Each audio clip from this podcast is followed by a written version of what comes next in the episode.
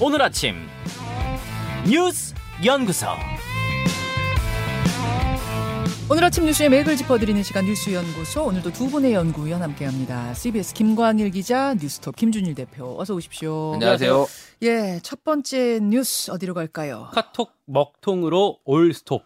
어, 카카오 데이터 센터의 화재인데 정말 주말 내내 온 나라가 난리였어요. 네, 오늘 아침에도 조간신문 쫙 펼쳐보니까 다 같이 꼽는 키워드가 일상이 마비됐다 이렇게 음, 나와 있더라고요. 예.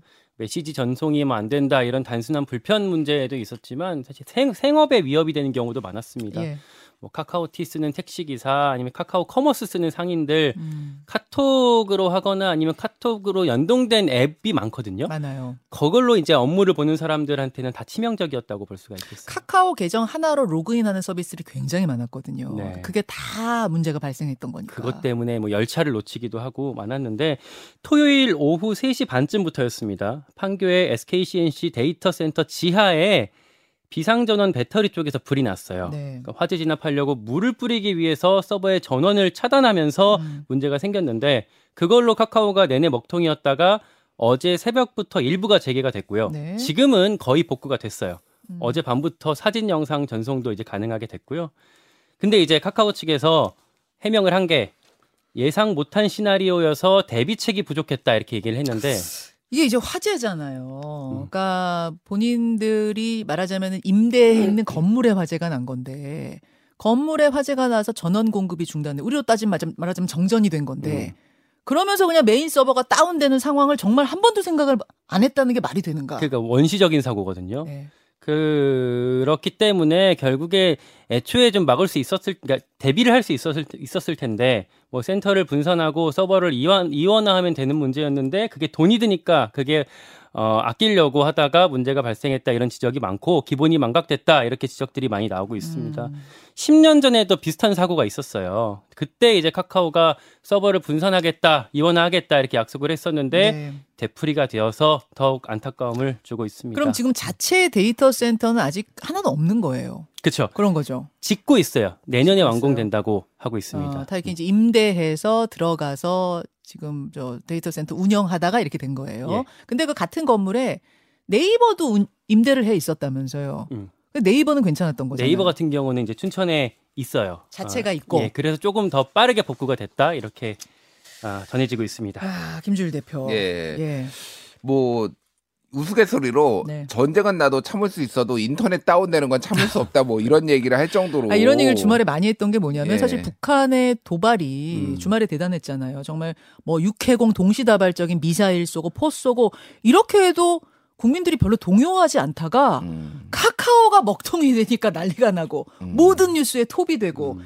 야 진짜 우리 사회가 초연결 사회라는 게 맞구나 저는 실감했어요. 그러니까요. 예. 예. 그래서 도발한지 모르시는 국민들도 많을 거예요. 그그 정도로 정도예요. 예, 이제 인터넷이 얼마나 이게 중요하고 특히 이제 특정 서비스들이 얼마나 중요한지를 다시 한번 확인할 수 있었는데 이게 어떤 한 기업의 문제가 아니라 정말 국가의 문제구나라는 거를 우리가 다시 한번 하고 이제 정부 차원에서 이런 부분들 좀 신경 을 써야 될 거예요. 김광희 씨가 얘기를 했- 얘기를 했지만은 카카오와 네이버의 어떤 대응과 그런 걸 비교를 했을 때 카카오가 비난을 면하기는 좀 힘들 것 같습니다. 일단 여러 가지 문제가 있었지만 일단 재난 시 백업 네. 어떤 이원화 이런 것들이 미비했던 했던 건 분명히 있고요. 그리고 그러니까 과도한 서버가 한 군데에 다 예. 집중이 돼 있다라는 거 그리고 비상 어떤 대응 체계가 뭐또 부족했다. 음. 그리고 자체 데이터 센터가 없었다. 뭐 그러니까 네이버 같은 경우에는 각이라고 불리는 게 이제 춘천에 있고요.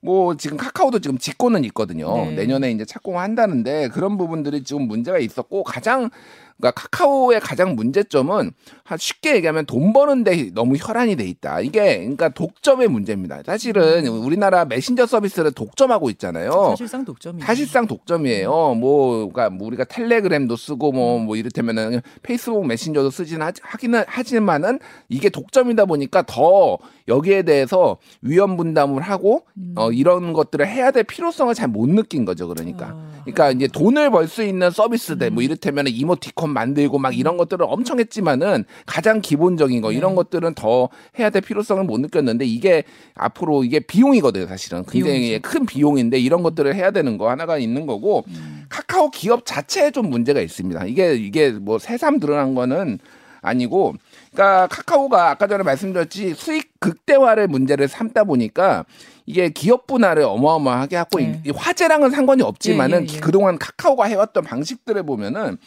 지금 지난 14일에 카카오 같은 경우에는 어, 올해 들어서 어, 5만 1,400원으로 지금 종가가 마, 어, 끝났는데 올해 주가? 들어서 54.31%가 빠졌어요. 반토막 났어요. 주가. 예. 그리고 카카오뱅크 같은 경우에는 70%가 빠졌고요. 네. 카카오페이도 79% 빠졌거든요. 어, 왜 그렇습니까? 이게 그러니까 뭐 이제 여러 가지 이유가 있죠. 여러 가지 이유가 있고 뭐 그건 이제 카카오뱅크 같은 경우에는 이제 지금 금융 시장이 안 좋아진 영향이 있지만은 음. 카카오가 기본적으로 모든 기업을 다 쪼개기를 합니다. 소위 음. 말해서 기업 분할을 해가지고 네. 자회사를 만들고 손자회사를 만들고 손자의 손자회사를 만들어가지고 상장하고 상장하고 그러다 보니까 얘네들은 정말 이 정도의 가치가 있고 수익성이 있느냐. 그러니까 올해 들어서 코스피가 25% 빠졌는데 지금 카카오는 거의 두 배에서 세 배 이상 빠졌어요.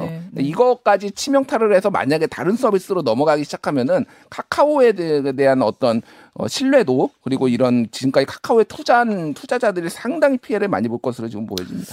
그러니까 불은 사실 날수 음. 있어요. 저는 이제 날 수 있었다고 보는데 그 다음에 이원화가 핵심인 것 같거든요. 음. 이원화. 예를 들어서 제가 제 PC에다가 천 개 파일을 저장을 해놨어요. 근데 혹시라도 이 건물에 정전이 돼서 제 컴퓨터 못 쓰게 될까봐 외장 하드에다가 복사를 해놓습니다. 음. 그걸 천 개 복사해 놓냐, 백개 복사해 놓냐, 다섯 개 복사해 놓냐에 따라 이원화율은 다른 거잖아요. 음. 그리고 천 개를 복사했어도 그 외장 하드를 돌릴 수 있는 구동할 수 있는 시스템화를 얼마나 잘 해 놓느냐는 또 다른 문제잖아요. 그 구체적인 상황들이 아직까지 공개가 안 되고 있어서 이제 정치권에서 이걸 좀 따져 물을 예정이에요. 그래야 원인을 알고 그래야 대응 방식을 다시 한번 좀 세울 수 있으니까 예. 과방위 국감에서 좀 다를 것 같거든요. 근데 음. 과방위 같은 경우는 국감이 관련 기관들은 이미 다 끝났고 24일 날 다음 주에 종합 감사가 있는데 그때 이제 카카오 홍은택 대표, SKCNC 박성화 대표, 네이버 최수연 대표를 증인으로 불러서 아, 따져 물을 예정이고요. 대표 부르는 것까지는 합의가 된 것 같고 여야가 여야가 됐어요. 이제 오너 음. 카카오 의장 또 네이버는 뭐 의장이 아니라 GIO 이렇게 부르는 것 예. 같은데요. 네이버 오너도 부르고 카카오 오너도 부르느냐 그 문제는 아직 논의 중이에요. 그러니까 민주당이 카카오 김범수 의장 부르자 하니까 어 국민의힘에선 그럴 거면은 네이버 이해진도 부르자. 그럼 민주당은 그럼 SK 최태원까지 부르자 막 이렇게 에스컬레이터 되고 음, 있고 김범수 부르고 뭐 다 부르자 이렇게. 예, 근데 예. 그 수준을 어느까지 할지를 예. 논의를 해야 되는데 오늘까지 논의를 해야 됩니다. 증인 채택이 국회법상 일주일 전에 다 해야, 해야 되거든요. 예. 오늘 그 포인트 지켜보셔야 될 것 같습니다. 잠시 후에 그 화재 현장을 다녀온 가방위의 이제 민주당 측 간사죠 조승래 의원 연결해서 조금 더 자세하게 얘기 나눠볼게요. 두 번째로 갑니다. 김근식 출소 하루 전 재구속. 아동 성범죄자 김근식이 출소하기 바로 전날에 다시 구속됐어요. 그러니까 오늘 원래 출소 예정이었어요. 네. 새벽 5시에. 그 출소하게 되면 의성, 의정부 소재에 있는 뭐 갱생시설, 갱생시설이라고 하는 곳에 어, 거주할 예정이어서 의정부 주민들이 뭐 불만을 토로하고 이런 것들이 많이 있었는데 어제 구속이 다시 됐습니다. 그러니까 음. 추가 혐의가 확인이 됐는데 2006년 당시에 드러나지 않았던 강제추행 혐의가 한 건이 추가로 확인이 됐습니다. 네. 영장 판사가 그래서 도주 및 증거 인멸의 우려가 있다라고 사유를 밝히면서 영장을 발부를 했고요. 이게 그러니까 피해자가 언론에 이제 2020년에 이게 많이 나왔었는데 그때 보도를 보고 나서 어 나도 이 사람한테 이제 사건이 있었던 것 같다라고 해서 경찰에 추가 신고를 했고 그 어. 사건이 진행이 되다가 네. 아 이렇게 어 어제 구속이 되게 됐습니다. 음. 김근식은 그래서 이제 검찰의 이제 구속 상태로 조사를 받게 됐고요. 어떻게 이제 조사가 이루어질지는 법무부가 판단을 하게 될 텐데 지금으로서는 안양교도소 안에 있는 어, 미결수 수용 시설에서 조사가 될 거다 이런 관측이 높습니다. 그러니까 구속이 된 채 조사 받고 재판 받고 쭉 더 이렇게 된다는 얘기죠. 나오지 않, 될 얘기죠. 거란 얘기죠. 예, 예. 김준희 대표. 예. 그- 일단 예, 예. 예, 예, 예. 이게 이게 어 어떻게 이게 지금 가능하냐? 굉장히 오래전 일이잖아요. 2016년이면은 공소시효가 있는데 일반적으로 그렇죠. 뭐 7년 정도 뭐 있습니다. 근데 이게 지금 워- 정상적이라면 지금 2006년에 지금 성 추행을 했다라는 걸로 어, 지금 확인이 됐잖아요. 음. 그러면 공소시효가 지났거든요. 16년 전 성폭행이니까. 예, 예. 그러니까 네. 7년을 보통 적용을 네. 하니까. 근데 이거 같은 미성년자 같은 경우에는 지금 뭐 법이 좀 달라요. 뭐냐면은 어 2010년에 시행된 성폭력 범죄 처벌 등에 대한 특례법 20조 1항에 보면은 미성년자에 대한 성폭력 범죄는 이 미성년자가 성인이 된 다음에 그거를 적용을 한다라는 아, 거예요. 맞아요, 맞아요. 그러니까 지금 어, 정확히 몇 살인지 알 수 없는데 13세 음. 미만일 경우에는 네. 그게 유예가 된 거죠. 최소 최소 7년. 그렇군요. 7년을 유예가 돼서 그 다음에 적용이 되니까 아직도 이제 공소시효가 남아 있어서 예, 예. 이렇게 적용이 된 겁니다. 그래서 다행이긴 다행인데 왜 이거를 진작에 못 잡아냈을까? 뭐 좀 그런 아쉬움도 들어요. 사실은 이게 지금 뭐 김근식이 음. 문제가 되고 막 언론에서 논란이 되니까 부랴부랴 지금 수사기관이 찾아낸 거잖아요. 어떻게 보면은. 근데 진작에 이런 부분들은 여죄를 분명히 물어서 진작에 해- 했었어야 되는 거 당연히 그렇게 했었어야 되는 건데 이제야 하는 거를 만시지탄이긴 하지만은 좀 아쉽고 좀 이런 부분을 더 철저히 해야 되겠다 수사기관이 그런 네. 생각이 듭니다. 신고한 건 2020년이네요, 네, 진짜 그러고 20년 보니까. 11월입니다. 어.